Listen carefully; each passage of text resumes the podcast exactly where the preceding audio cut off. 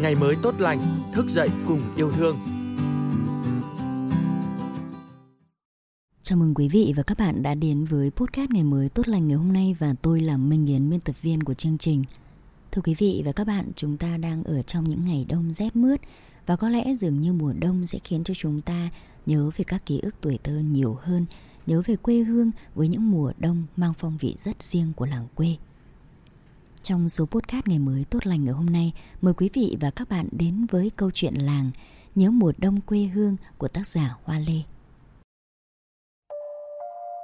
Cây bàng già góc phố đã bắt đầu chút cười không thương tiếc những đợt áo đỏ ối và mỗi sớm mai nghe gườn gợn heo may xe lạnh về trong gió. Vậy là tôi biết nơi ấy một mùa đông nữa đã lại về. Nhiều năm qua, như cánh chim trời neo đậu ở phương Nam, xa xôi ấm áp, tôi ít có cơ hội được trở lại và đắm mình trong cái rét ngọt ngào trên quê hương nữa. Nhớ về mùa đông là nhớ về một thùa xa lắm, giờ chỉ còn là hoài niệm. Tuổi thơ của tôi là những mùa đông đẫm chìm trong mưa dầm gió bấc. Là từ những sáng sớm đã phải cắp chậu quần áo, nhiều khi đầy tới nách ra cầu sông trước cửa đình làng mà ngồi mà giặt. Trời lạnh, gió bấc thổi cả đêm kết váng đen cả mặt sông khiến mười ngón tay nhúng xuống nước cứ đỏ ửng lên nhức buốt. Là những buổi học về chỉ kịp quăng cái cặp sách đã vội thò tay vào chăn moi lấy bát cơm mẹ ủ phần vẫn còn ấm ấm. Những ngày mưa phùn, đường làng ngõ xóm đất buồn lầy lội chân đất. Hồi đó cả làng bốn mùa đều đi chân đất thì phải. Chỉ thích nhất là kiếm được mẻ thóc nếp rang bỏng hay mớ khoai mớ sắn nướng rồi bạn bè tụ tập lại mà cười, mà phá với nhau thì thôi rồi, đời cứ nở bung thơm phức như ngô giang. Quê tôi đồng chiêm trũng thuộc vùng ngoại ô phía nam thủ đô. Mùa đông rau cỏ cằn cỗi xác sơ, bèo trong ao cho lợn cũng giạc hết, dọc khoai rau muống ngoài bờ đê cũng không kịp ra ngọn. Những vạt rau muống trong gió bấc cứ lùn tịt xuống sát mặt đất giả cỗi khô cằn nhưng lại trổ đầy những bông hoa trắng hồng xinh xinh chiều chiều, tôi thường cắp cái rổ to tướng ra đồng, vặt rau vầy ốc, rau dừa về cho lợn. Thích nhất lúc gặt mùa xong, khi ấy cánh đồng để ải khô khốc sám trơ chỉ còn gốc dạ và tha hồ chạy trên ruộng mà không bị thụt chân. Tôi lang thang, lấy rau khắp đồng trên, đồng dưới. Trời hanh khô khiến rau dừa vầy ốc đều đỏ quạch. Thỉnh thoảng vớ được vài ngọn dài non xanh bỏ lên từ cái hố chân trâu còn sền sệt bùn thì mừng lắm đôi khi, tôi còn bắt được cả những chú rô ron hay săn sắt đuôi cờ xinh xắn, chú ngụ dưới lớp bùn nhão, làm tù binh, về thả vào cái hộp nước nhỏ để nuôi. Càng mừng hơn khi vớ được bụi chóc nào đó, lần theo cái rễ để moi bằng được củ của nó nằm sâu dưới bùn, rồi rửa sạch, dắt cặp quần lủng lẳng, hí hửng tối về sẽ nướng. Tôi thích củ chóc nướng, rất bùi và thơm cứ thế, mải mê lang thang, để rồi chập tối, tha được rủ rau về nhà, thì cũng là lúc mặt mũi chân tay xám ngoét, đóng vảy nứt nẻ toang toác dỉ máu, chẳng ra hồn người nữa. Thế mà, chiều nào tôi cũng thích ra đồng, nhất là những buổi không mưa. Có lẽ bởi tôi đã chán quá cảnh tù túng ngồi nhà quay sợi cho bà, nên cảm thấy khung trời tự do ngoài đồng, thật hấp dẫn và lôi cuốn vô cùng. Nắng và gió nơi ấy thật hào phóng những vạt cỏ dại đầy hoa tí xíu, thơm nồng ngai ngái ven đê, những gò đất đồng bãi đầy tổ mối, rồi hang cua đùn bụ. Bao nhiêu là thứ mà tuổi thơ tôi muốn khám phá. Tôi đứng lân la xem bọn chăn trâu mà thèm. Chúng đào đất đắp lò, nhổ gốc dạ đốt thành đống, giấm nghi ngút khói để vừa sưởi ấm, vừa nướng châu chấu, nướng ốc, nướng khoai chia cho nhau ăn. Tự do và phiêu lãng như những kẻ mục đồng trong những cuốn sách tôi đọc chúng chỉ việc rong chơi và thả hồn nhiên miên man trong không gian bao la. Tôi chưa bao giờ được đi chăn trâu, ước gì được như bọn chúng. Tôi sẽ đem theo sách mà đọc thoải mái, không phải vừa quay sợi vừa đọc trộm nữa. Thường ở nhà, tay tôi vẫn quay sợi mà mắt lại không rời cuốn sách, nên nhiều khi làm dối hết sợi của bà, lại bị một trận la mắng, thậm chí là cả ăn đòn nữa đây mùa đông mưa phùn giá buốt mà không nhớ những ngày đi học thì thật thiếu sót lắm trường tôi cách làng một cánh đồng ngay từ lớp 1 tôi đã phải tự đến trường một mình bất kể mưa gió mà cả làng đứa nào cũng vậy không hiểu sao chẳng ai đưa đón gì. Sáng sớm, nghe mẹ gọi dậy ăn cơm đi học là cứ muốn cuộn tròn lại, rúc lặng trong chăn ấm. Nhớ những buổi sáng mưa rét tê tái, cả bọn dắt díu nhau băng qua cánh đồng làng để lên trường mà răng cứ lập cập va vào nhau như gậy đàn. Đường đồng lầy lội, thậm chí còn phải lội qua cửa xẻ sâu, có khi tới cả bẹn non bẹn già cũng mặc kệ. Cả lũ xách dép tay, quần sắn được đến đâu thì cứ sắn, chân giò sẫm từng bước.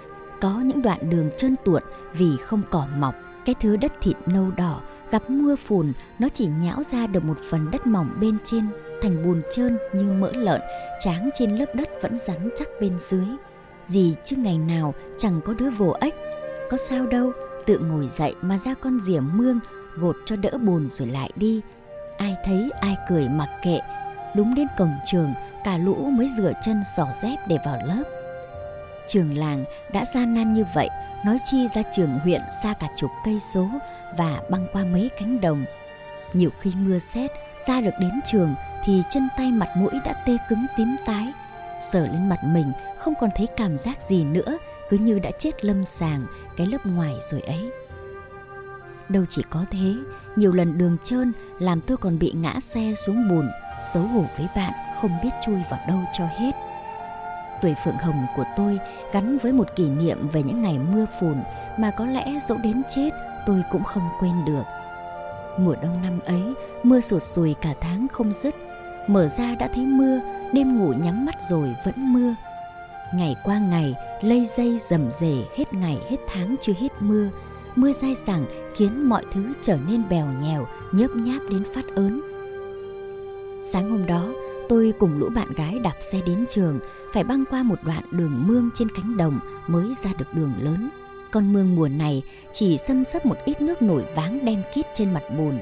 Mặt đường lầy lội phát ớn, chỗ nào cỏ mọc thì chớ, còn thì trơn tuột như đổ mỡ. Chẳng hiểu sao cao hứng gì mà đang đạp xe, tôi bất ngờ tách bầy từ trên bờ đê cao tới gần 2 mét mà lao thẳng xuống lòng mương. Đến giờ, tôi vẫn nhớ nguyên si cái cảm giác hoảng loạn của mình khi ấy, giống như có một cái gì đó bất chợt nổ tung trong lồng ngực vậy nó tự cảm giác ta bỗng trượt chân thụt xuống hố sâu rồi bừng tỉnh giấc mơ mà đôi khi ta vẫn gặp trong những giấc ngủ chập chờn. Lũ bạn chỉ kịp nghe thất thanh ối ối ối đã thấy tôi lọt thỏm ngọt lịm dưới lòng bùn. Thật ngoạn mục cứ như một màn cắt ca đơ chuyên nghiệp. Chúng cuống cuồng sắn quần nhào xuống trục vớt bạn. Ơn giời nhờ có lớp bùn êm ái mà tôi không bị sứt mẻ chỗ nào nhưng mặt mỗi người ngợm, xe đạp và cả cái cặp sách tội nghiệp, tất cả đều choe choét giờ đâu cũng thấy buồn. Rồi chiếc xe đạp cũng được lôi lên bờ, nhưng cả bọn mò mãi cũng chẳng thấy đâu một chiếc dép của tôi. Có lẽ nó muốn nằm lại, rồi hóa thạch cho muôn đời sau cũng nên. Khỏi phải nói, cái bộ dạng của tôi khi đó chắc là buồn cười lắm.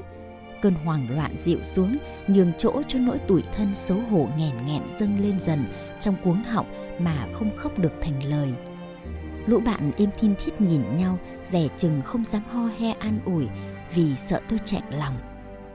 Còn lạ gì, tôi đi guốc trong bụng chúng nói chứ? Thường thì hơi tí cũng ré lên cười đến rách cả trời. Đằng này, nhìn bộ dạng tôi thế này mà không buồn cười được sao? Rồi chúng vội vàng đến trường cho kịp giờ. Chắc chắn khuất tôi rồi, y như rằng chúng nó sẽ cười lăn cười lộn, cười văng vào mặt nhau cho mà xem. Còn tôi tất nhiên phải quay về với chân không dép và cái bộ dạng kỳ dị nguyên si vớt lên từ bùn.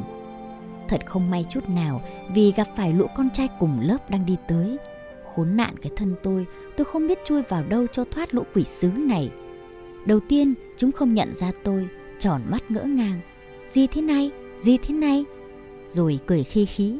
Mùa này nhiều ếch dưới mương đến mà. Rồi chúng cười hô hố, làm tôi ù hết cả tai không nói không rằng. Mà dẫu tôi có giận tím tai hay ngượng đỏ mặt, chúng cũng chẳng biết bởi vì mặt tôi khi ấy đầy bùn. Hôm sau, hầu hết cả lớp đều biết chuyện tôi lao xuống mương bắt ếch. Lũ quỷ sứ nó theo dệt, nó châm chọc cái bộ dạng kỳ dị của tôi đến khổ. Cũng may, không đứa nào biết làm thơ, cũng chẳng đứa nào biết vẽ, nên đã không có một bài vè hay bức biếm họa nào về cái tích vồ ếch của tôi còn lưu lại cho đến ngày nay. Khổ thế đấy, tại đường nó trơn Có một ngày mùa đông, không mưa, chỉ gió bắc hanh khô thổi ù ù. Cả bọn năm đứa rủ nhau đạp xe ngược gió, vượt hơn 30 cây số lên Hà Nội mua quà cho thầy giáo ốm. Chúng làm như ở quê không có gì làm quà được vậy. Chỉ là cái cớ thôi, còn chẳng qua là máu phiêu lưu muốn lập thành tích của lũ dở hơi. Lúc khởi hành thì tinh thần cao lắm, mặc kệ gió bấc chui vào mũi và quấn vào cổ khô rát. Gần trưa lên tới thủ đô, đứa nào đứa nấy cũng nhọc lắm nhưng vẫn tươi cười. Quanh quẩn ở nhà người quen một lúc rồi dắt nhau lang thang dạo phố mua quà. chào ôi, mua được vài gói bánh với hai quả xoài nó to như cái đầu gối gập lại. Hí hửng, cứ ngỡ là quý và ngon. Giờ nghĩ lại thấy đó chẳng qua là giống xoài tượng hay Đài Loan gì đó. Nó to thật nhưng không ngon lắm và cũng không phải quý hiếm gì. Đúng là lũ dở hơi. Xong việc rồi nghĩ đến chặng đường về mà kinh hãi. Tuy là xuôi gió đấy, nhưng còn đâu năng lượng để mà hăng hái như lượt đi.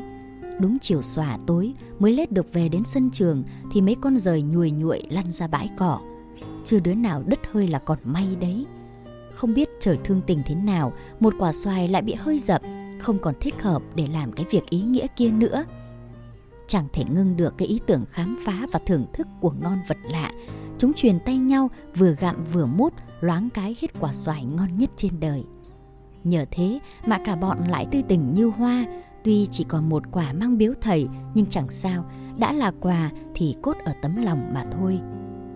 Thầy rất vui và cảm động nghe chúng tôi kể chuyện đi mua quà, nhưng thầy sẽ không bao giờ biết được về chuyện quả xoài tội nghiệp đã bị thủ tiêu kia. Mùa đông ấy, cách đây đã 30 năm, giờ nhớ lại cứ như chuyện cổ tích. Dẫu thời gian có phôi pha, thì kỷ niệm về mùa đông quê hương vẫn luôn ấm áp trong lòng người xa xứ.